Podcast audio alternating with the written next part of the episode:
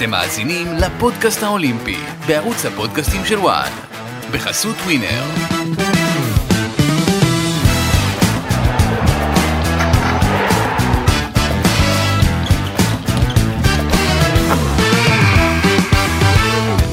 לפני חמש שנים, באפריל 2018, נבחרת ישראל נערכה לאליפות אירופה בתל אביב, אליפות אירופה בג'ודו. לפני כן, מי שמשכו את תשומת הלב היו כמובן שגיא מוקי ואורי ששון שהיו בשיאם, אבל מאחוריהם עמד שם עוד ג'ודאי שלא הצליח לפרוץ עד לאותה התקופה בקריירת הבוגרים שלו. פציעות, משבר בחיים האישיים, מרדף אחרי כסף, כל אלה מנעו ממנו להגיע לפודיום. אבל דווקא אז, הוא הגיע לפודיום. בישראל, בתל אביב, באליפות אירופה. בגיל 26 הוא עשה את הפריצה הגדולה ביותר בקריירה שלו, וגם פתח את הפה בפעם הראשונה, והשאר היסטוריה. ממדליית הארד האירופית, השנה פיטר פלצ'יק זכה גם במדליית הארד העולמית, וכבש עוד פודיום בדרך לקריירה המדהימה שלו. ועכשיו הוא מגיע להתארח בפודקאסט האולימפי של ONE, כאן איתכם אסי ממן ופיטר Iron Man פלצ'יק. וואו. מה קורה? אהבת? היה לי הרבה כינויים, כזה עוד לא, עוד לא, יפה. היה לך אבל איזה קרב שהרגשת שאתה Iron Man עם ה... כן, אני חייב שת, שתקליטו פה, את ה-. ת- ת- תשתיל את, ה, את, ה, מה? את הסצנה הזאת מהקרב הזה עם אה, גזימוב, האזרי. עם היד ש- שבאוויר וואו. ו... זאת הייתה החותמת האחרונה ל- להצלחת הניתוח ולכל השיקום שלי. 110 קילו על היד ככה בהנפה, ואם הייתי זה גם מצליח לזרוק אותו באיפון, שזה מה שניסיתי לעשות, זה היה לדעתי האיפון הכי גדול בהיסטוריה של, של העולם. עד היום זה חלק מהווידאוים המטורפים האלה שרואים מטורף, מהספורט. כן. כאילו. זה קודם כל חצה את הרף של המיליון אה, צפיות באינסטגרם, ברילסים, ו- ועד אותו רגע אף אחד מהשופטים ולא מהוועדות של האיגוד העולמי, אף אחד לא יודע איך להכיל את המהלך הזה. כן, כי זה כאילו לא פציעה. אבל זה היה קרוב מאוד להיות נכון. לא, כי כאילו הוא קפץ לי על הכתף במהלך שהוא סוג של מהלך בקרקע. עם הרגליים גם. עם כל הגוף, כן. כן. קפץ לי על הכתף במטרה לשבור לי את היד, והוא ציפה שאני אשבר ואני אתרסק על הגב, ואז הוא ימשיך את המהלך בקרקע, שזה מה שכנראה עבר לו בראש. אני לא נשברתי, נשארתי לעמוד, ואז המהלך הוא בעצם עמידה כבר. ואני אני מסתכל על השופטים, אף שופט לא מניד עפעף, זאת אומרת אני צריך להמשיך את הקרב. אז החלטתי שאני מתרומם יחד איתו, עם היד, מונף ככה, הוא כל כולו על הכתף שלי, והוא, והוא ממשיך לשבור לי את היד, הוא ממשיך כאילו, אתה יודע, הוא לא, הוא חסר רחמים. אמרתי, יאללה, אני, אני, אני, אני קם איתו. קופץ וזורק אותו ככה על הגב. וואו. זה היה קרב מטורף של כמעט 13 וחצי דקות קרב. מעבר לזמן, ה, ה, כאילו, בגולדן סקור. זה היה... אני מאוד זה- שמח שניצחתי את זה. אחרי זה לך- היו לך כאבים, כאילו, זה- מן הסתם זה טבעי גם. תקשיב, היה לי, מה, מה זה בקטנה? כאילו אורן אומר לי, אה, "ת- כן? איך, איך לא, איך לא, איך, איך לא התפרקת? מה זה, זה מהניתוח שהיה לך בכתף על הרצועות? כן, זה הניתוח של הכתף ברצועות. מה- מה הם השתילו שם? ברגים, והם אה, כנראה צריך אה, להשתמש בחומר הזה לעוד, אה, לעוד הרבה ניתוחים, למה זה הצליח, והצליח ביג טיים. יש לי עוד סיפור אה, עסיסי לספר על, ה, על הניתוח בכתף. בכתף. מה זה, זה היה בתחילת קריירה שלך, זה לא? היה בתחילת, אה, זה היה... לפני ריו? רגע. לפני ריו 2016, לא? זה היה לפני ריו 2016, כשאני ניסיתי להשיג את הקריטריון לריו. עכשיו, אני הייתי במרוץ של מה שנקרא מרוץ העכברים. מצד אחד רציתי כל כולי להיות באולימפיאדה. אתה יודע, הסביבה שלי, המשפחה שלי, החברים, כולם תומכים, תמכו בי כל החיים שלי, וכולם רצו שאני, שאני אשיג את ה... אתה יודע, שאני אעשה וי על, הדבר הזה, לפחות להיות באולימפיאדה. לא באמת האמנתי שאני יכול לעמוד על הפודיום ולהגשים את, את החלום הכי גדול שלי. והייתי מדורג כבר 30 ומשהו, פחות או יותר.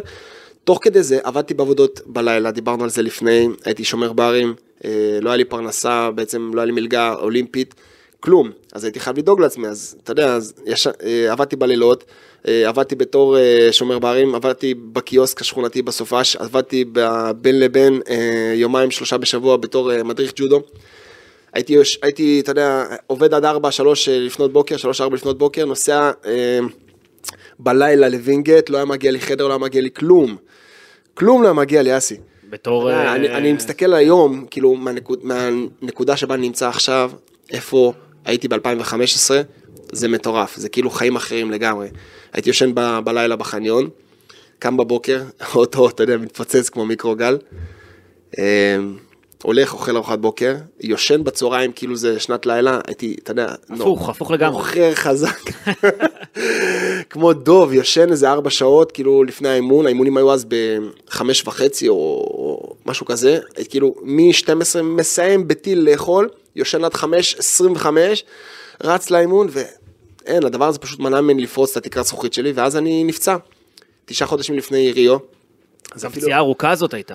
פציעה ארוכה, ואפילו לא היה לי את האופציה אה, להיכנס לאולימפיאדה ול- ולבחון את עצמי. זאת אומרת, אני בטוח שלא הייתי מביא מדליה, לא הייתי בשל לזה, אבל כאילו, רק להגיע לשם, זה יכול לשנות לי את כל המשך הקריירה. ו... וזהו, ואז אני מפספס את ה... אתה יודע, את ה... את הדבר הזה, ואני היום יודע להגיד שכל מה שאני היום זה בזכות אותו אירוע שקרה לי בכתף, כן? חד משמעית. למה אבל? אתה יודע, זה אנחנו הכניס אותך לפרופורציה מסוימת? מה? אנחנו מסתכלים, אנחנו מסתכלים על החיים כדלתות מסתובבות, נכון? אתה נכנס בדלת אחת, אתה, אתה לא יודע איזה דלת תיפתח, אתה בוחר בחירות בחיים לפעמים שמוביל, אתה יודע, דבר מוביל דבר. כן. הדבר הזה הכניס אותי לאיזשהו, אה, אתה יודע, זרק אותי למצולות שלי עם עצמי, בקריירה, אה, בפן המקצועי, בפן האישי, הזוגי, המשפחתי, אה, שוב מדברים על כסף. אתה יודע, אני לא, אין, אין לי עכשיו באר של ללא תחתית שאני יכול לשלוף אה, ולהמשיך לממן את עצמי אה, בלי סוף. אני מקב, צריך לקבל החלטות, אכבר החלטות, של בן אדם בוגר, של, ש...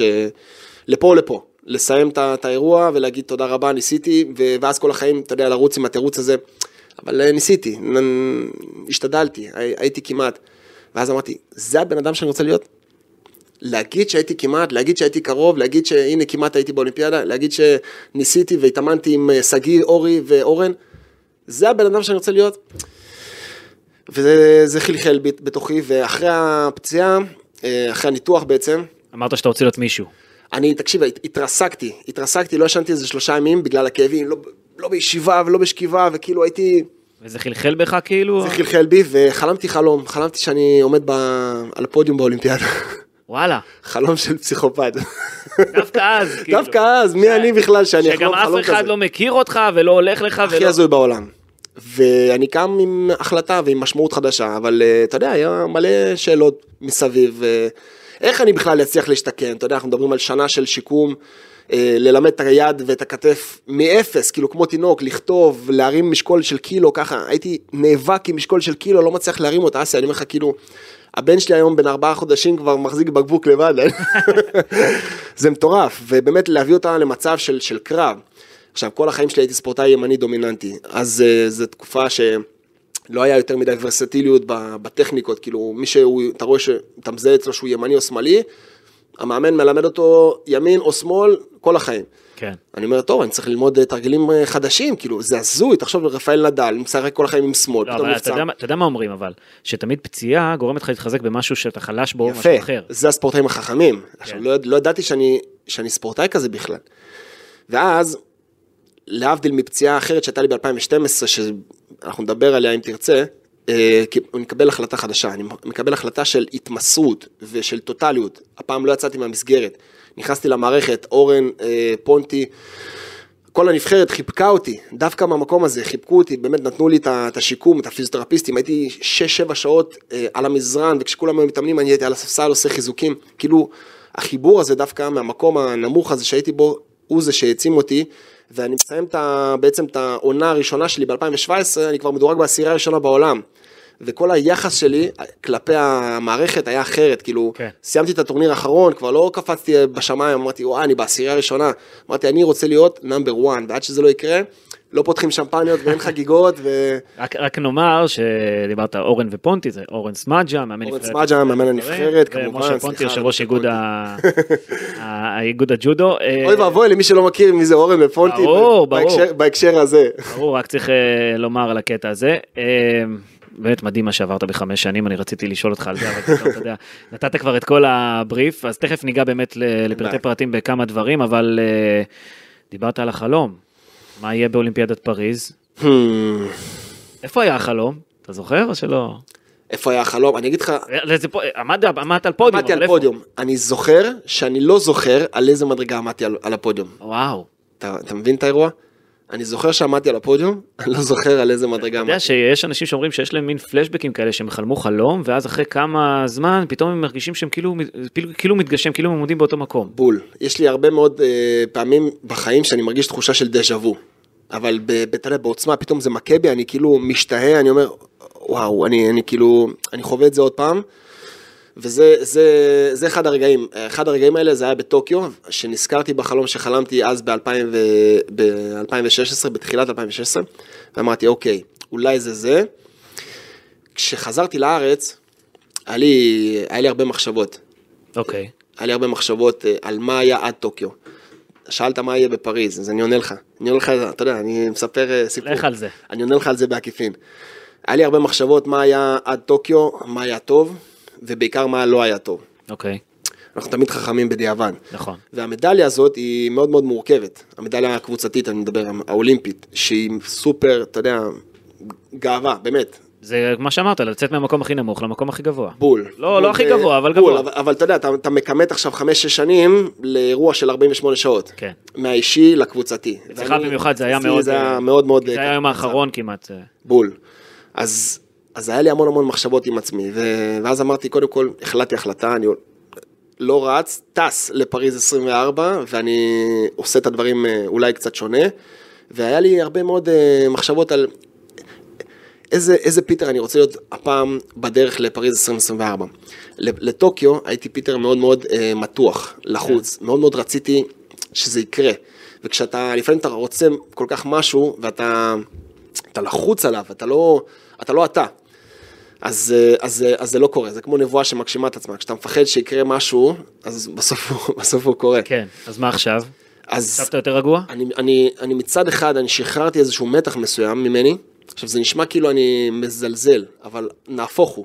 רמת האימונים שלי השתפרה, כאילו, המחויבות שלי, כמה שאתה מכיר אותי שאני מחויב, ואנחנו יודעים מה אנחנו מדברים, אני עוד יותר עכשיו, אני מסור יותר, אני חכם יותר, בעיקר אני רווי ניסיון, אני יודע מה לא טוב.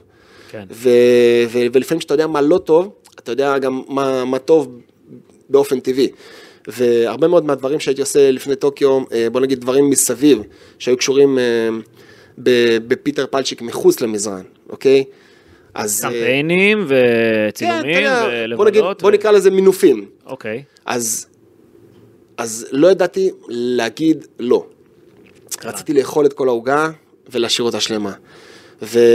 אז היום אתה יותר חד היום בעצם. אני יותר חד, היום אני יודע להגיד לא, היום אני מגיע ממקום גם אה, עוצמתי יותר, אני, אני יודע מה אני שווה, אה, וזה מאוד מאוד קשה להגיד לא.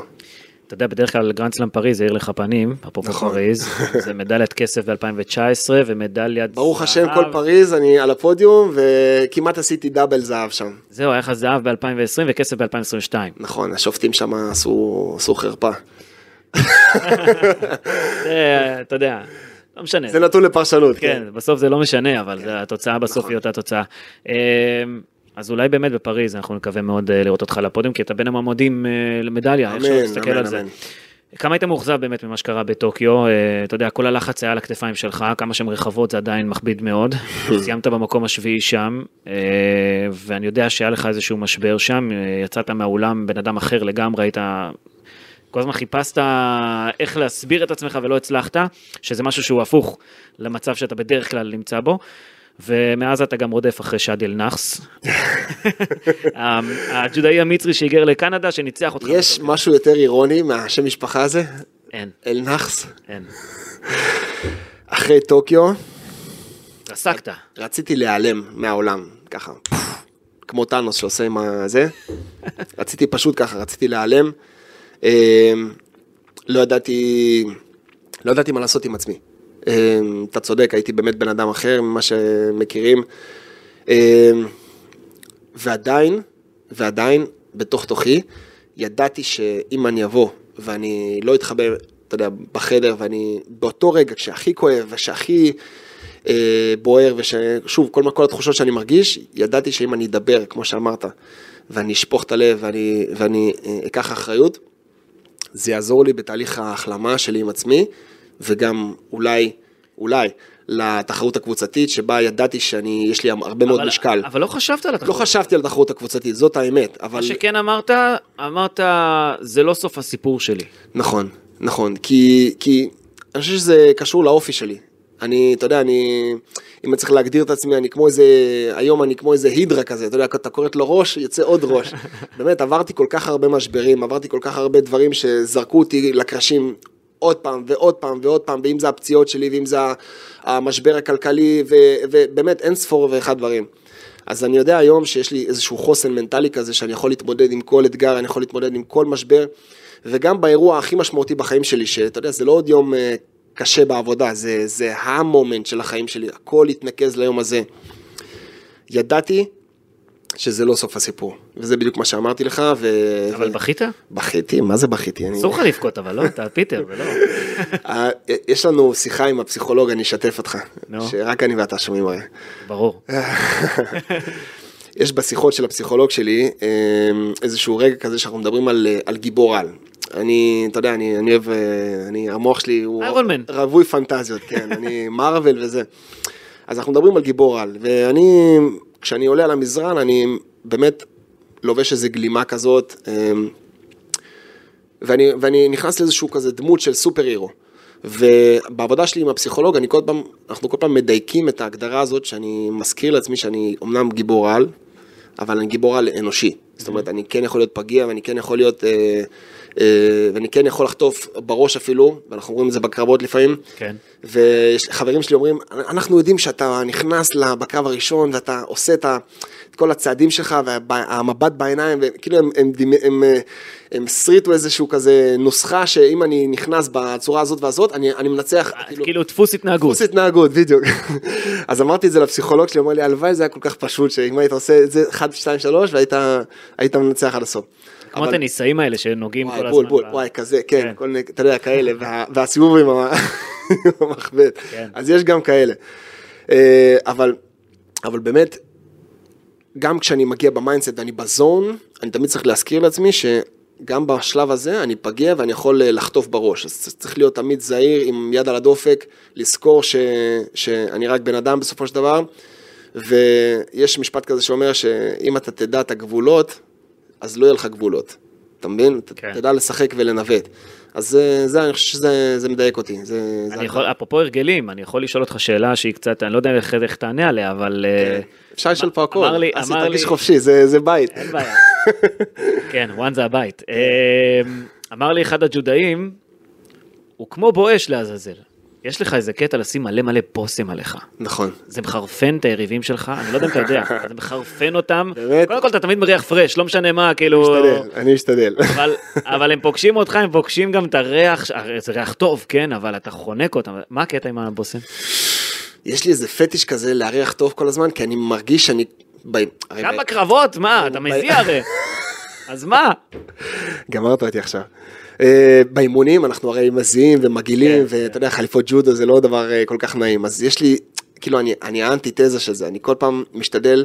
להיות אה, הפרש. כן, לנצח את זה, לנצח את הגועל. יש בזה אבל גם משהו פסיכולוגי אולי. כאילו, היריב זה רק שלך- פסיכולוגי. היריב שלך פוגש אותך פסיכולוגי. ומריח שאתה פרש ואתה כאילו גם באמצע הקרב אתה לא אתה לא מזיע. אתה יודע שאני לא- מסתרק לפני כל קרב ואני מתרענן, כאילו אמיתי, וואו. אמיתי, מסתרק. יש לך את ההרגלים האלה. יש לי את ההרגלים האלה, ועכשיו הפעם הראשונה ששברתי את זה, זה היה באליפות אירופה, אה, 2020, אה, 2020, סוף 2020 בעצם נובמבר, זה היה קורונה וזה, אתה זוכר? כן. אמרתי, בוא ננסה משהו חדש.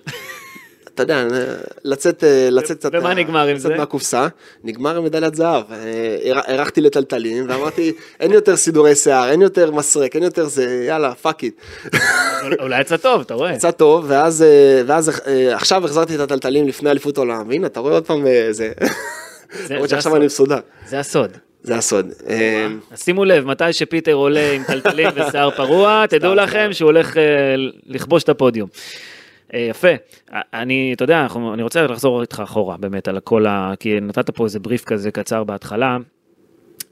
אני זוכר אותך מהאימון לפני אליפות אירופה 2018, כמו שאמרתי, אה, אני הייתי בהלם מזה ששוב אתה הופעת בסגל, כי לפני כן היית בבקו, שנתיים לפני, וסיימת מקום שביעי.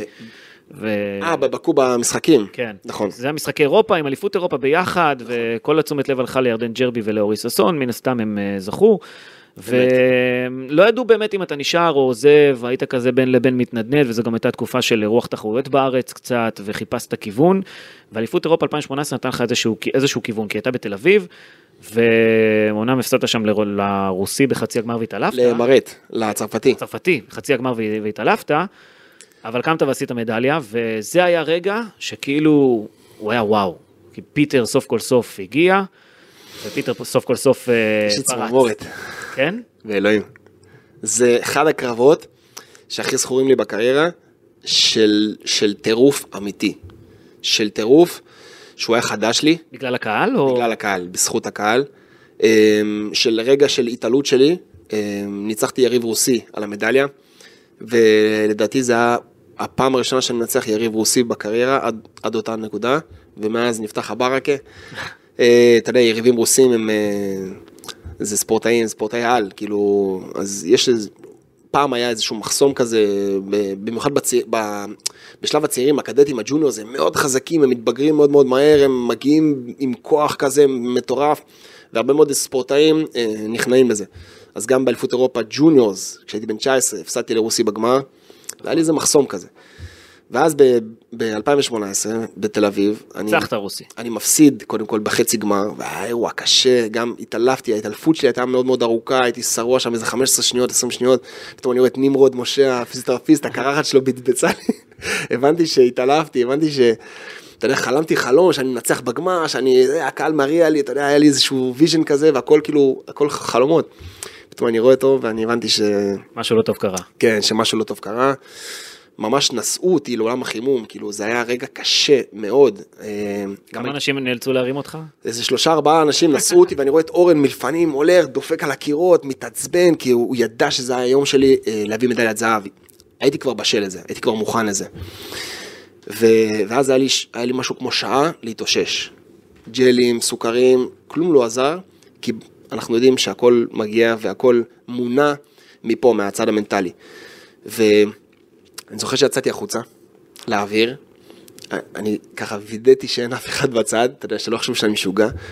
אני מרים את הראש, ל, אתה יודע, ל, ל, ליקום, מה שנקרא, ודופק צרחה, "אה!" שחררתי מעצמי איזשהו זעם כזה, ש, שבגלל מה שקרה, ואמרתי, אוקיי, אני הולך in עד הסוף, אני אעמוד על הפודיום. אפילו הקהל לא ידע שאני, אם, אם אני... אתה כשיר. אם אני כשיר לעלות לקרב. עכשיו, מישהו אמר לי, אני לא זוכר מי אמר לי, מהצוות שלי, אמר לי, אנשים באו לפה לראות את אורי, ונשארו עד סוף היום לראות את פיטר. אז זה- זה היכה בי. אמרתי, אוקיי, זה הרגע שלי. זה הרגע שלי to, to, to shine. כן. וזה היה shine bright like a diamond. הייתה המדליה הראשונה. המדליה הראשונה משמעותית, כן. וגם ניצחתי את הקרב באיזה 40 שניות, כאילו, פשוט הסתערתי על היריב, בלי טכניקות, בלי טקטיקות, אתה יודע, פשוט נגסתי בו. דיברת על אורן, אה, וכן, יש לו אה, חשיבות מסוימת בהתפתחות שלך, כי הייתה את השיחה הזו עם אורן, אתה יודע, ב- תמיד הם מזכירים את העניין הזה במועדון בראשון לציון. אה, אנחנו עוד נעשה מזה סרט, אתה יודע את זה. כן, זה, זה, ברור לי. אה, זה היה 2000 ו...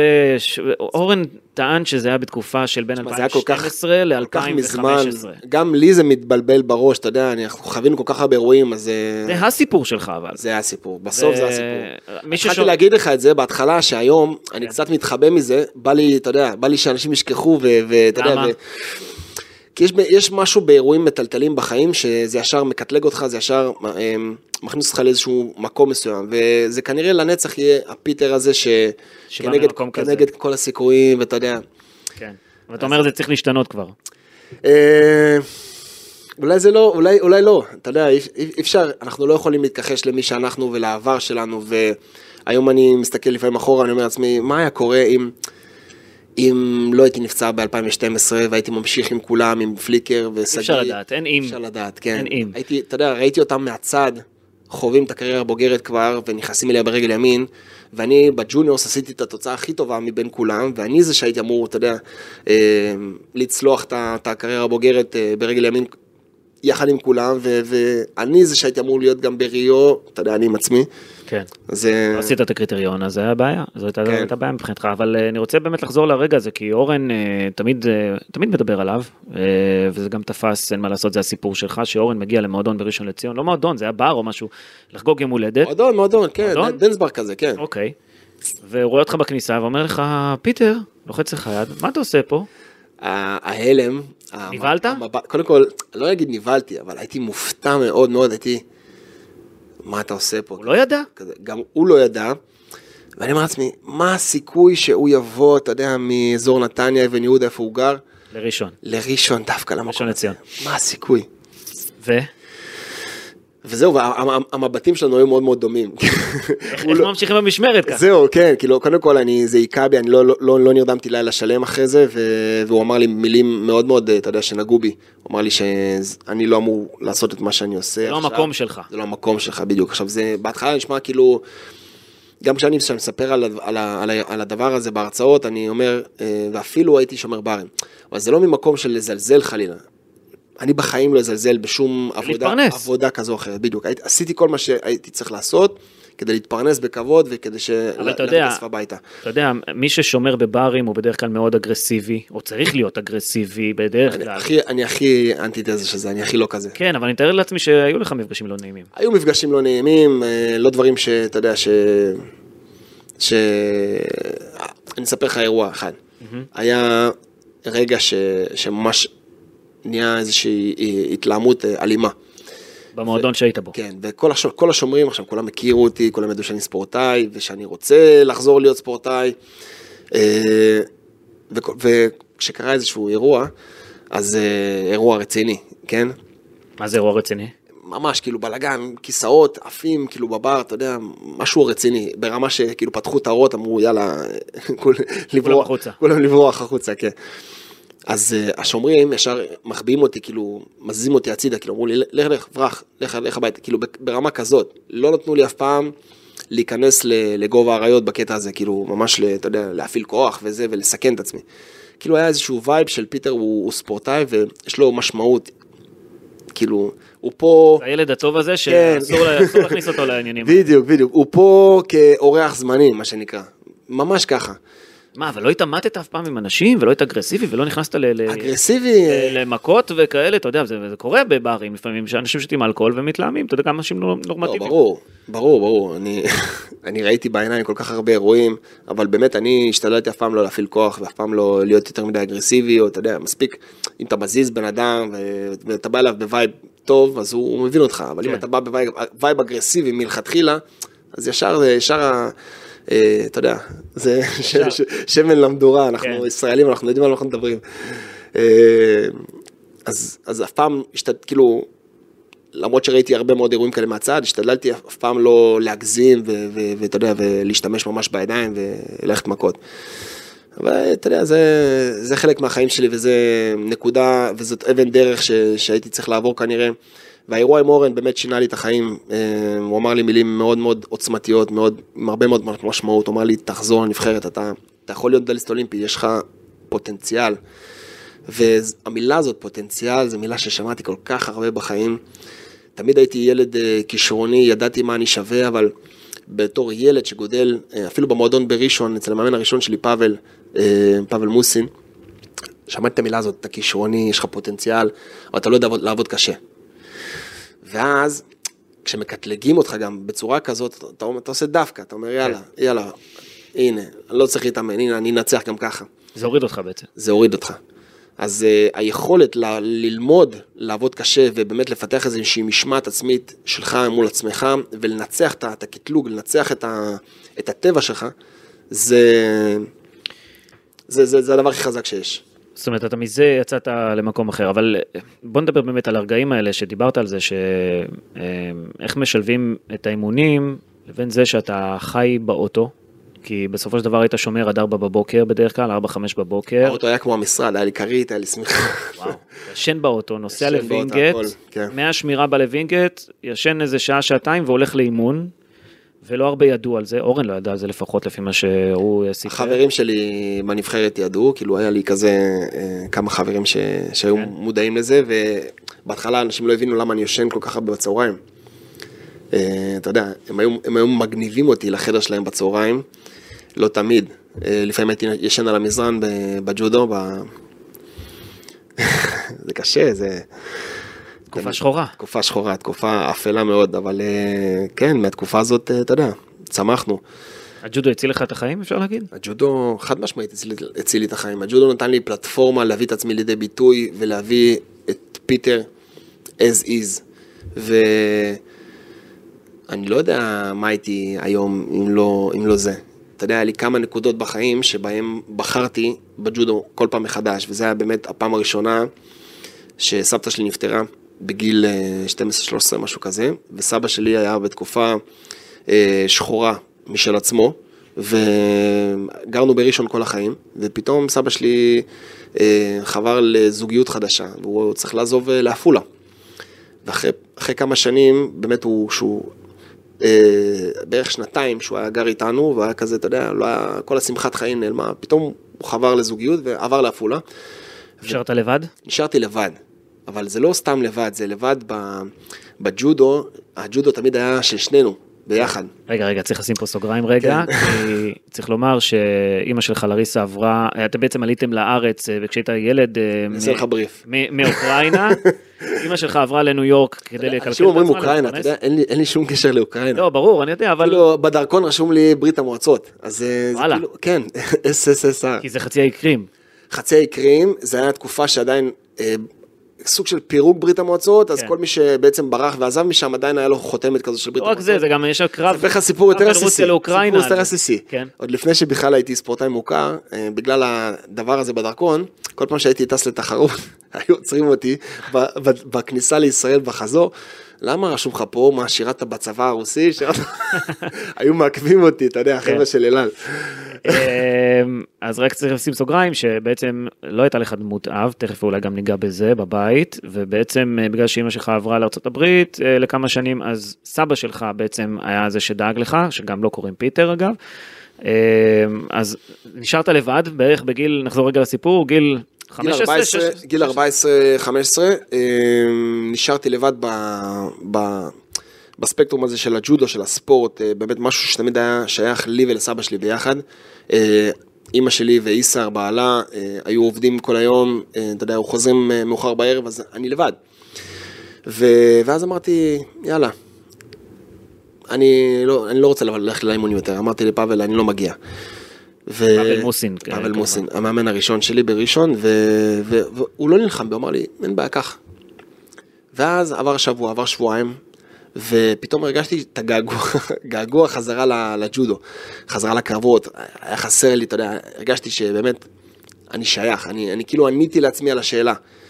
והבנתי באותו רגע שאני עושה את מה שאני עושה, לא בשביל סבא שלי, לא בשביל אמא שלי, ולא בשביל ההורים שלי, לא בשביל המאמן שלי, פאבל, לא בשביל אף אחד. אך ורק בשביל עצמי. אוקיי. וזה היה באמת הרגע הראשון שהייתי, נאלצתי לבחור שוב בג'ודו, וככה גם הייתי, הייתי בעייתי אה, בלימודים, אה, כאילו הייתי תלמיד טוב מצד אחד, ומצד שני הרבה בעיות התנהגות, כאילו לא הייתי ילד קל. אז המסגרת הזאת של הג'ודו באמת שמרה עליי, החזיקה אותי, וההורים שלי מאוד שמחו שבחרתי בזה שוב. אז אה, מה שקרה בגיל 16, כשהיית איזה לילה בתחנת משטרה, זה גם משהו שהשפיע בגלל המעבר של סבא רחוק ממך? כי אני חושב שהכל משפיע, אתה יודע, אנחנו... היה לך איזה לילה כזה, לא? שקצת הסתבכת. אה, כן. אתה פותח פה הרבה. היה לילה, כן, ש... ממש נעצרנו, שהיה איזשהו... היית במעצר? תקרה- תקרה, של אלימות כזה, ולקחו אותנו לתחנת משטרה, לא מעצר, אבל כאילו, אתה יודע, ישבנו על הספסל, מה שנקרא, אוקיי. ו... וממש כזה, דיברו איתנו חוקרים וזה, ו... מסתכל ימינה שמאלה, אני כאילו בפאקינג תחנת משטרה, ואני אני, אני מסתכל ועוברים כאילו עבריינים אמיתיים, אתה יודע, אזוקים ככה. מה אתה י- עושה פה, ידיים, כאילו? רגליים, אני מסתכל, אני אומר, מה זה? אני, אני משקשק מפחד. אני אומר, אני לא שייך לפה. אז כן, זה, חלק, זה גם כן חלק, מ, אתה יודע, מקבלת החלטות, שאתה אומר לעצמך, מה לא, אני לא רוצה להיות פה, אני לא באמת עבריין, אני לא באמת ילד רע. אז, אה, אז כן, אז שוב, סבא שלך גם לא אהב את זה, אני שמעתי. סבא שלי, וואו וואו. הוא חזר כל הדרך. שמע, אם הייתי צריך לספור את כמות האירועים, ש- את כמות הפעמים ש- שאתה יודע שגרמתי להורים שלי ל- לכאב לב או לדאגה או ל... זה אין ספור ובאמת אה, כשהתבגרתי, אני רק משתדל לעשות דברים טובים ואתה יודע, לעשות איזשהו תיקון כזה, אה, לדבר עם בני נוער, לדבר עם ילדים. אה, אתה מרצה על זה היום. שיותר, כן, אני מרצה, אני לא עושה את זה הרבה מפאת הזמן והאימונים, אבל באמת כל פעם שזה, שזה קורה, שאני, שאני נוגע באיזשהו ילד, אה, לפעמים אני מביא ילדים שעברו חרמות, אני מביא אותם לנבחרת, אני עושה להם איזשהו פעילות כזה של העצמה. אה, אני גם עכשיו בונה איזשהו קונספט לעשות משהו יותר מערכתי, יותר גדול, יותר רחב, אה, נדבר על זה בהמשך כנראה. זה, זה, זה, זה קשה לי, קשה לי לשמוע היום, מהנקודת מבט שבה אני נמצא היום, ומהזווית של פיטר הישן, שחווה כל מיני אירועים בילדות, ואיך לא הייתי מספיק רגיש, ואיך לא הייתי מספיק, אה, אה, אפילו הייתי אומר אמיץ, אולי נגרר. להחליט אחרת, נגרר. נגרר, ו... כי יש לך כמה חברים מה- מהילדות שהיום הם לא ברור. במקומות טובים, אני חושב, לא? ברור, חד משמעית, אבל אה, אתה יודע, יש כזה עניין של כבוד, שולחים לי הודעות לפעמים, מבסוטים עליך, יפה. כן, עשית את זה.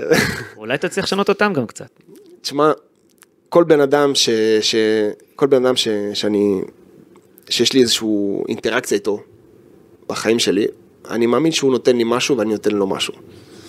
אז אם אני מצליח לגעת בבן אדם ו- ולגרום לו לאיזשהו שינוי במחשבה, בקו המחשבה או בקבלת ההחלטות שלו ולעשות משהו טיפה יותר טוב עם עצמו, אתה יודע, הרווחתי עולם. כן.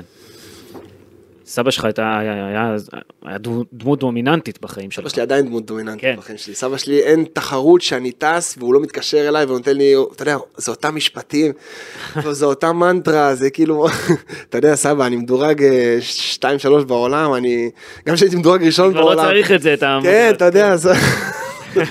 אבל אני מת על זה, אני מת על זה, וזה, אתה יודע, זה כל פעם מעלה לי את החיוך הזה, וזה כל פעם נותן לי את את הדרייב הזה, ו... ואני אני כל כך שמח שהוא, אתה יודע, הוא בן אדם בן 84, הוא כבר לא צעיר, והוא עדיין, הוא לפעמים שולח לי סרטונים שהוא ככה, הוא, הוא מנסה, אתה יודע, להיות כמוני וכמו הוא עושה ככה, מצלם את ההליכון, שהוא הולך על ההליכון, מצלם אחרי זה נותן ל... איזה חמוד. כן, נותן ללריסה, אה, בת זוגתו, ש- שתצלם אותו, עושה חדר כושר במכשירים, ואז הוא אומר, תשלחי לפיטר, זה, זה עושה לו טוב. הוא יודע איך לגעת לי בנקודות, אז אה, אין, זה, זה, זה תחושה, אין תחושה יותר עוצמתית מזו שבן אדם כזה שחווית איתו כל, כל החיים, ואת המסע הזה ואת הדרך הזה, הזאת, אה, שהוא זוכה לראות אותך, מגיע לגדולה. מגיע לנקודות שאתה, שאני, שאני הגעתי, ו, והיום עם התאומים בכלל, אתה יודע, הוא אומר, הוא אומר לי, אני חלמתי את זה, הוא אומר לי, אני חלמתי את זה, אתה קולט? שמה, שיהיו לך תאומים? שיהיה לי תאומים ושתאומים בנים, צוחקים על זה. לא תאומות, לא בן ובת, שתי בנים. טוב, גם אשתך השפיעה עליך המון, אה, חלק מההשפעה עליך. אה, אז איך אתה היום כאבא? אה, עזוב איך אני כאבא. אשתי זה, זה משהו שאין לנו מספיק זמן לדבר על, על זה בכלל, על, נכון. על רמת החיבור ועל רמת ה... אתה יודע, אנחנו מדברים על ההתמסרות שלי לתהליך. מה זה ההתמסרות של דניאל? זה מטורף, באמת. אה, כל מה שאני היום זה הכל בזכותה. מיותר בכלל לציין, אבל, אה, אבל עדיין חשוב לשמוע, חשוב שהיא תשמע. אה, הרבה מאוד מהחיים שלי, כאילו, אפילו הניתוח שדיברנו עליו בכתף, היא שילמה לי את המקדמה. וואו. כן, היא שילמה לי, היא אומרת לי, אתה חייב לי 2,000 שקל. היא שילמה לי את המקדמה ואת את החדר ניתוח בעצם, את, ה, את החדר אשפוז. זה מטורף, כאילו, היא הייתה יסמנית בקטע הזה, כאילו, היא הלכה איתך לאורך כל הדרך. לאורך כל הדרך, בכל נקודה, אמ, כל הטלטלות. אמ, והיום, אתה יודע, היום אה, אני אומר לה, כאילו, היית מאמינה שאנחנו, שהחיים שלנו ייראו ככה, כאילו, שאנחנו אנחנו פה? אומרת לי, אתה פעם, כשהכרנו, אתה פעם אמרת לי, אני אהיה אלוף, אני אהיה ככה, אני אהיה זה וזה. אני אמרתי, יאללה, סבבה, נשמע, נשמע הרפתקה, הרפתקה טובה, אני איתך. אז אה, זה מדהים, באמת, אה, והיום להיות הורים ביחד זה, אתה יודע, זה- הניצחון הכי גדול שלנו. אני חושב ש... אני חושב שאתה אבא טוב, אתה יודע למה? בגלל מה שהיה לך בילדות, של היה חסר לך את הדמות אב הזאת. או שאתה לא... הדמות כי- אב היא זה- זה חסר, זה... למרות שסבא שלך מילא, מילא אותה. לא רק סבא שלי, גם חשוב לציין את איסר, שבאמת הגר, הוא כן. נכנס, נכנס לחיים שלי בגיל, אני הייתי בן בערך 8-9, הוא הכיר את אימא שלי, ובהמשך הם כמובן התחתנו. אה, אף פעם לא קראתי לו אבא, אבל הוא, הוא תמיד היה איסר. אבל, אה, אבל אה, הוא באמת היה דמות האב שלי, כאילו, אתה יודע, בהמשך החיים שלי, אבל אני חושב שבאמת השמונה שנים הראשונות, שמונה, תשע שנים הראשונות של הילדות, אתה מתעצב אה, כבן אדם, ועם זה, הסורס הזה, המקור הזה, זה, זה מה שהולך איתך כל החיים. אז באמת זה אולי שנים קריטיות שלא היה לי את הדמות אב הזאת, וידעתי למצוא אותה בכל מיני מקומות, אז באמת זה הסבא שלי ברגעים הראשונים, אחרי זה המאמן הראשון שלי, ואפילו החברים שלי, אתה יודע. ומצד שני, לא, מצד אחד, סליחה, מצד אחד לא היה לי, שום דבר לא היה נראה לי מוזר. אבל מצד שני, כל מיני אירועים כמו, אתה יודע, אירועים חברתיים עם חברים שלי, ואבא שלי בא לקחת אותי, אה, אבא שלי עכשיו מביא לנו כזה, אז שם זה היה צובט אותי. שילדים אחרים, זאת אומרת, אומרים, הנה אבא שלי כן. בא לקחת אותי וכאלה. כן. אז היום כאבא אתה הרבה יותר מעורב, אני מניח, מכל אב יותר- אחר שאני מכיר. תשמע, אין לי זמן, זאת האמת, אין לי זמן, אני בין האימונים, אני, אני, אין לי הרבה זמן בארץ אפילו, אתה יודע, אני כל הזמן טיסות, מחנות אימון, אה, טורנירים בחו"ל. כל זמן שאני בארץ, אני משתדל להיות לא רק נוכח, אני משתדל להיות פעיל, לעזור, לשטוף בקבוקים, לחתל, קקי. אה, חיתולים, עניינים. היה כן. קשה, זה היה קשה בהתחלה.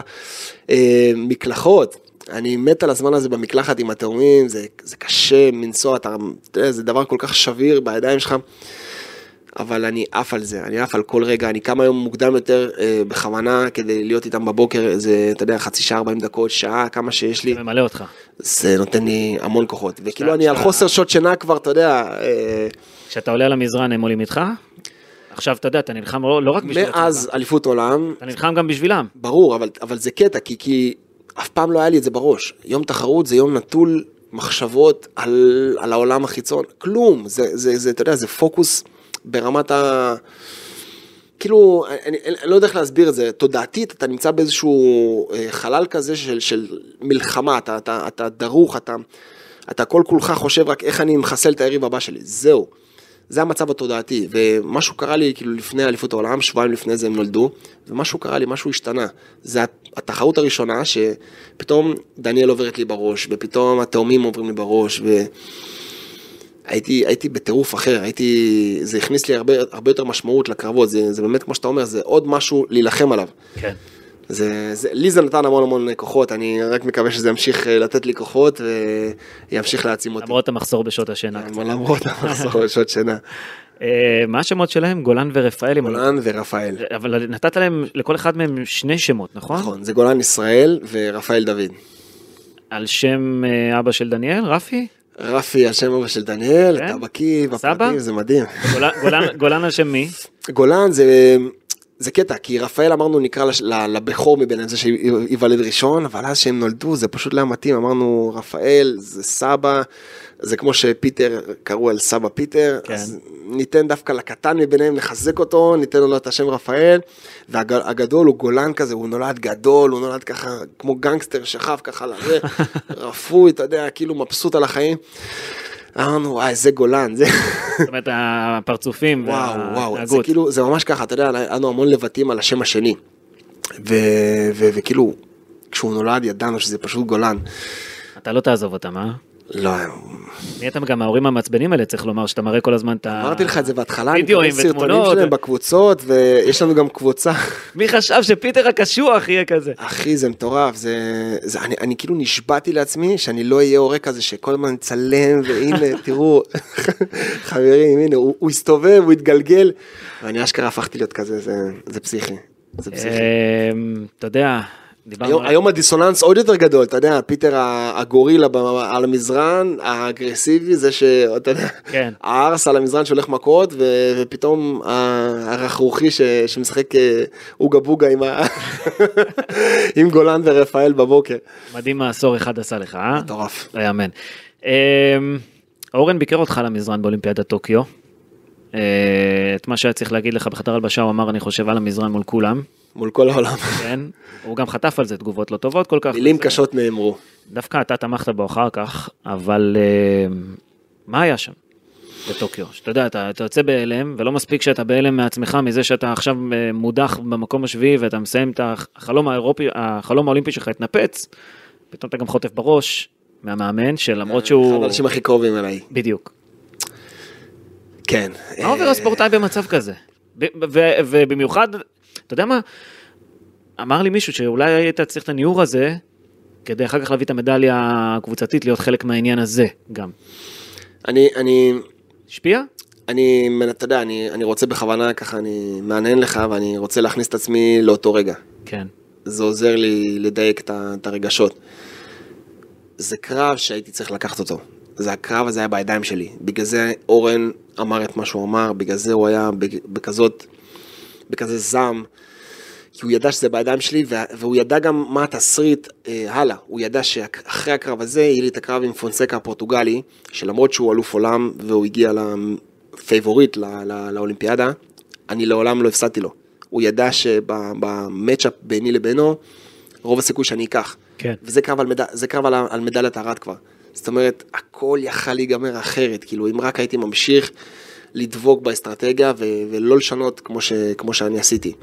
עכשיו, אני, אני שיניתי את האסטרטגיה בגלל, אה, בגלל שבשתי, שני הפעמים האחרונות שהיה לי את המצ'אפ עם שדי, ככה ניצחתי אותו. הכנסתי אותו לאיזושהי מין מלכודת כזאת, הוא הגיב בצורה אחת, אני הגבתי ב- ב- כנגד, ובעצם לקחתי אותו ו- וזרקתי אותו על הגב.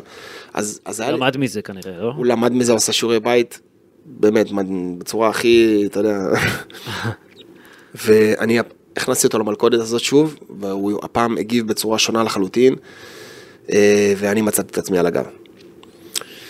זה היה כואב, זה היה, וואו, זה... תבין שמשהו משהו קרה. אני שכבתי שם, אני מסתכל על הפלורוסנטים, ואני אומר, fuck, איך, איך, איך, אבל, אבל הוא היה אמור ליפול. ואני, ואז אני, אני שנייה מסיט את המבט, אני מסתכל על אורן, ואני רואה אותו ככה, בום, דופק על המזרן וצועק, ו... איי, אני אמרתי לך, אני אמרתי לך, הקרב בידיים שלך, שתי, יש לו שתי צהובים, רק תמשיך לתקוף, רק תמשיך ל- ל- להניע את הקרב, הוא יקבל, הוא כבר, הוא כבר ויתר, הוא אמר לי את המשפט הזה, הוא כבר ויתר, וזה נכון, שדי כבר ויתר. ועל זה אני, אתה יודע, על זה אני אה, הכיתי על חטא, וכאילו אני כעסתי על עצמי מאוד, ו... ואני אמרתי, אני, אני, הקריירה שלי לא תיגמר ככה. כן. ועם זה הגעתי לתחרות הקבוצתית.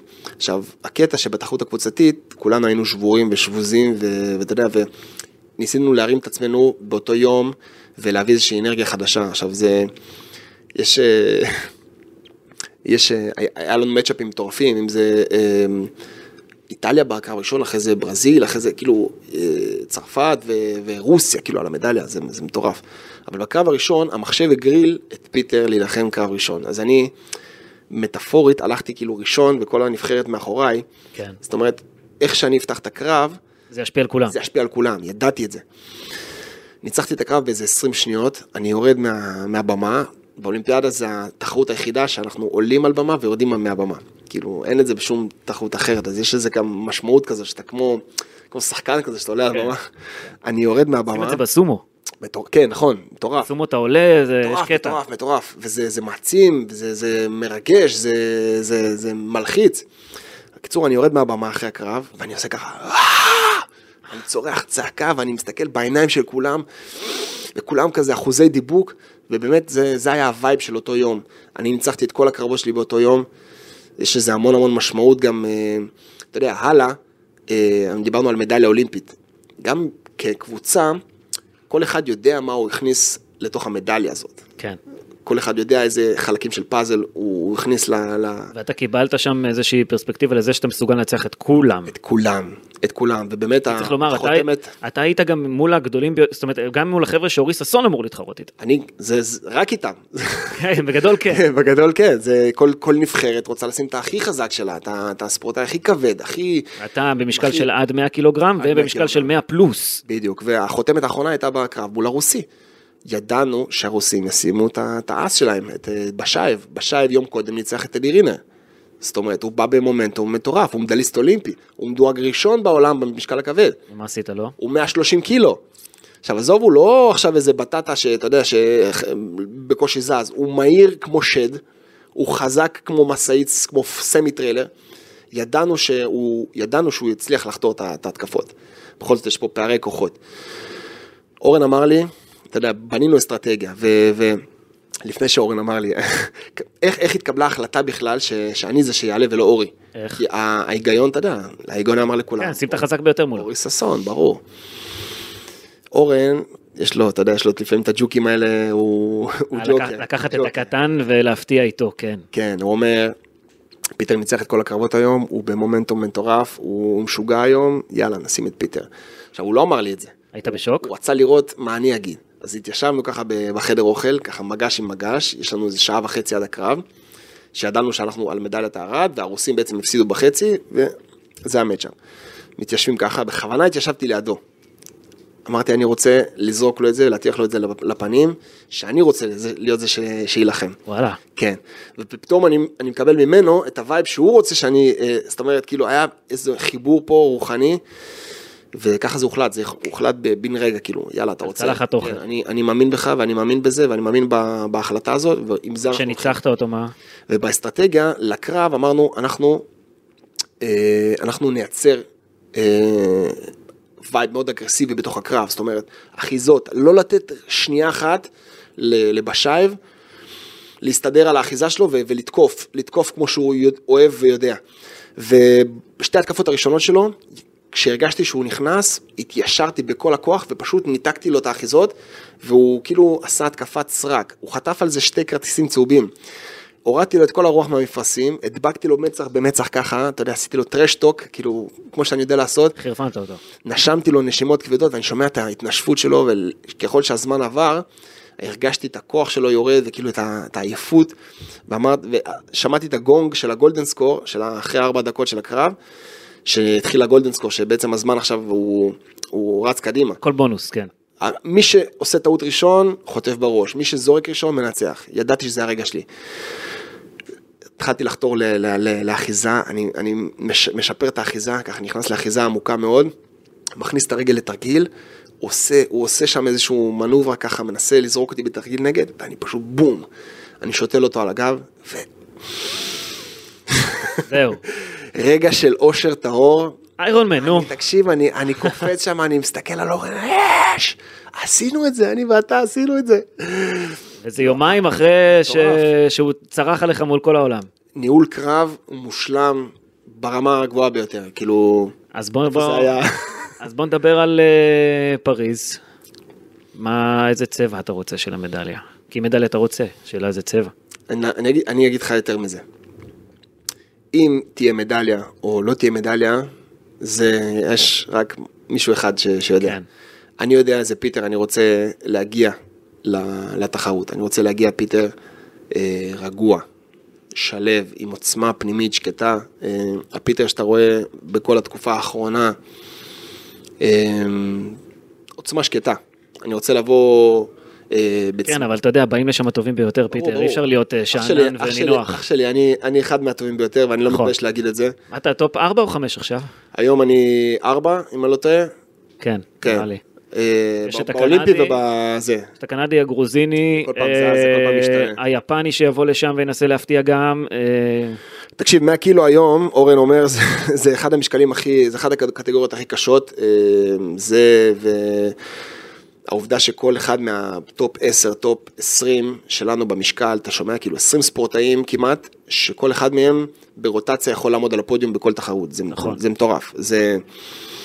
אבל יש עדיין את החמישה הטובים שאתה יש, ביניהם. יש, אני, אני משתדל להיות ביניהם, אה, אני משתדל לעמוד על הפודיום בכל תחרות, לפעמים כן, לפעמים לא, בתקופה האחרונה זה, אתה יודע, זה יותר אה, יציב, אה, אז יש לזה גם משמעויות, אני יודע עם מה אני מגיע למשחקים, אני יכול גם להגיד לך אפילו שכמעט ב-90-99 אחוז עשיתי את הקריטריון אה, לפריז, אז אני באמת במקום טוב, ועכשיו נגיד לגרנדסלאם בקו, אני לא טס מהסיבות הנכונות, כאילו מקצועית. לתת לך לנוח? ממש בורר את התחרויות, אני ואורן כאילו בוררים את התחרויות. לתת לך לנוח וגם כדי להיות חד ו... לא לנוח, המילה לנוח היא לא נכונה, אה, אלא לתת לי יותר זמן לעבוד עבודה אישית, טכניקה, כוח, אה, להתכונן. כי גם יש לך את הניקוד- בעצם בול, הדרוש. כן. בול. אז, זו- זו- זו- זו- זאת ההנחת עבודה. צריך לומר שהניקוד, אה, זאת אומרת הכרטיס למשחקים האולימפיים הוא נקבע באזור מאי בערך, מאי, בדיוק. מאי 2024, וזה בהתאם לדירוג העולמי, וכרגע פיטר אה, נמצא מאוד מאוד גבוה שם, בין הטובים ביותר בעולם, אז כאילו ראש שקט במרכאות, מה שנקרא, לגבי העניין הזה, למרות בדיוק. שאתה צריך עדיין לספק תוצאות, חמש תוצאות טובות. זהו, אנשים חושבים שאוקיי, עכשיו אני לא מתחרה עד פריז, לא, ברור שאני אמשיך להתחרות, ברור שאני אמשיך אה, לייצב את עצמי גבוה בדירוג, וזאת המטרה, להישאר ברביעייה הראשונה, בשמינייה הראשונה, אה, כדי לקבל הגרלה נוחה, ואתה רוצה מדליה, זה ברור. אה, ואני רוצה מדליה, זה ברור, אבל אני רוצה להגיע אה, עם ה vibe הזה. בוא נדבר על אה, קצת יותר רחוק, אני לא יודע כמה אתה החלטת או לא החלטת, אבל אתה ממשיך ללוס אנג'לס 2028? אתה בן כרגע 31 כרגע, כן. 31, זאת אומרת אתה, מה זה, גיל של- 36? בוא נדבר על זה רגע. נו. אה, בגיל 36 אריק זאבי היה בלונדון. עזוב אריק, אריק, אה. אריק, אריק הוא יחיד במינו, אתה יודע, זה לא שאני לא יכול, אני לא אומר את זה, אני אומר שאריק עשה באמת קריירה מדהימה, אה, והוא הכי מבוגר שהיה נראה לי, אפילו מצב. בג'ודו, כאילו, יש מצב, כן, אלוף אירופה, אה, אה, אחרי זה הזרי שבר את השיא שלו, נכון. אבל הוא היה כאילו הספורטאי שזכה באלוף אלוף אירופה הכי מבוגר, מבוגר. בגיל 35, זה מטורף. אה, אבל באמת אריק הוא מיוחד, אני כרגע אני, אני רואה את עצמי שאני ממשיך, אין לי בכלל אה, מחשבה אחרת, אבל אה, אתה יודע, נגיע לגשר, נחצה אותו, לא... לאט לאט אתה אומר. כן, אני, אני, אני כרגע כאילו, אני לא רואה שום דבר אה, אחרי פריז ברמת ה... אתה יודע, ה, המשמעות, כאילו, כל החיים שלי, כמו שהם התנקזו לטוקיו, עכשיו הם מתנקזות, אה, מתנקזים לפריז. אז אה, קשה לי אפילו לענות לך, אתה יודע, זה לא של... אה, אמרנו כבר, פריז יראה לך פנים, טפו טפו טפו, נקווה מאוד אמן. פה על כל השולחנות, נקווה מאוד שבאמת אה, תצליח לעשות את זה שם. ככה לסיום, אני רוצה לדבר איתך גם על החיים שאתה יודע, שמחוץ למזרן הג'ודו, נהיית סוג של סלב, דוגמן המילה תחתונים. סלב- המילה סלב היא... דוגמן תחתונים כמו קריסטיאנו רונלדו כזה. אתה יודע שספורטאים בנבחרת אומרים, שמע, הוא כמו קריסטיאנו רונלדו, הוא עושה קמפיינים, עושה זה, יש לו עכשיו, אה, יש לך... קודם כל מחמאה גדולה, אה, להיות כמו קריסטיאנו- רונלדו. כן. אה, אני לא יודע, אולי, אולי באמת זה איזשהו משהו שאני משדר, כי אני למדתי שאני יכול להיות מספיק מקצוען גם בד- על המזרן, לא משנה מה קורה לי מבחוץ, אתה יודע, אני, ברגע ששתי הכפות רגליים שלי דורכות על המזרן, אני נמצא באיזשהו זון כזה, אני מכניס את עצמי לאיזושהי בועה ואני מתנתק, באמת שכל העולם יישרף מבחוץ, כלום לא מעניין אותי. וברגע שאני יורד, אז אני יודע גם לעשות דברים אחרים, כמו שעכשיו באתי מהאימון, כאילו, אליך לכאן, ואני כל כולי אה, נוכח בסיטואציה, ואני, אתה יודע, אני שורף את המיקרופון, מה שנקרא. כן. אז אני יודע להיות נוכח ולהתמסר לכל מיני סיטואציות ו- ו- ולעשות הכל מהכל. ולעשות את זה על הצד הטוב ביותר. אז אה, באמת למדתי שאני יכול גם אה, להכיל אה, קמפיינים ולעשות דברים טיפה שונים. שמכניסים גם כסף. שמכניסים כסף, וגם זה, כמו שאמרתי לך לפני טוקיו, שלפעמים לא ידעתי להגיד לא, ולא ידעתי לשים את התמרור עצור, אז היום אני יודע לעשות את זה, לעשות את זה חכם יותר, אני יודע להציל סמכויות, יש לי צוות, כמו שיש לי את אורן ואת כל המאמנים, והמעטפת המקצועית, אז יש לי את הצוות המקצועי שלי מחוץ למזרן, הסוכן שלי, המנהל שלי. שלומי. שלומי ויוסי, ובאמת אה, סשה שנכנס לעבוד איתי עכשיו אה, אה, בצד של הסושיאל והדיגיטל. בקיצור, נהיית מכונה, בקיצור. אני משתדל, אני משתדל לעשות את הדברים הכי יעיל, הכי חכם, הכי, על הצד הטוב ביותר, ובאמת כל דבר שאני נוגע בו, שכמו שאני רוצה, אתה יודע, בכל תחרות מדליית זהב, אז ככה גם מחוץ למזרן, כל דבר שאני נוגע בו, שיהפוך לזהב, זה, זה החלום שלי. יאללה אבאלה, נשחרר אותך לילדים. תודה רבה. שלי. מאמין כן. שאני אגיד את המשפט הזה על פיטר פלצ'יק. כל כך מהר, תוך כדי הקריירה, תוך כדי הכל. היה כיף, פיטר, כמו תמיד. היה כיף ממש. ותודה שפתחת פתחת לנו דלת לחיים הקודמים, אפשר להגיד. אפשר להגיד, כן. כאילו די, חלאס, אתה אומר, מספיק עם ה... אנחנו עם הפנים קדימה. תודה רבה על השיחה הזו, פיטר, והמון המון הצלחה במשחקים האולימפיים הקרובים. וכמה שיותר מדליות, אמרנו, מדליית אה, ארד אירופית, מדליית ארד אה, עולמית. אפשר גם קצת יותר מזה, אני מקווה מאוד שזה... גם זהב אירופי, שכחת. נכון, נכון, וגם אה, סתם, סתם. נכון, אתה צודק. לא, היו לך, היו לך. לא, לא, סתם, הכל טוב. כל מדליה, אתה יודע שהם אפילו, אני לא, אני מחביא אותם מעצמי. אני לא- לא צוחק. למה אתה לא... לא מחביא אותם לא... מעצמי, כן. אין לך איזה ארון מדליות כזה? אני מסתכל קדימה, יש לי מדליה על צוואר, נחתתי בארץ, זהו, עבר. אני רודף אחרי המדליה הבאה. שומר אותם אבל. כן, שומר אותם. יפה מאוד. אה, תודה רבה אופק שדה שהיה פה על אה, הפקת הפרק אה, הזה, תודה רבה לפיטר פלצ'יק, אני אשים אמן נפרד מכם, וכמובן, יהיו לנו עוד אה, פרקים נוספים בפודקאסט האולימפי ב ONE, אתם מוזמנים לעקוב אחרינו גם בטיק טוק, יש לנו ערוץ טיק טוק אופק, יש לנו ערוץ טיק טוק, פיטר יהיה בטיק טוק, אה, עם כל הקטעים הטובים והגדולים ביותר, ושוב, המון המון בהצלחה פיטר. תודה אח שלי, תודה רבה. ביי להתראות.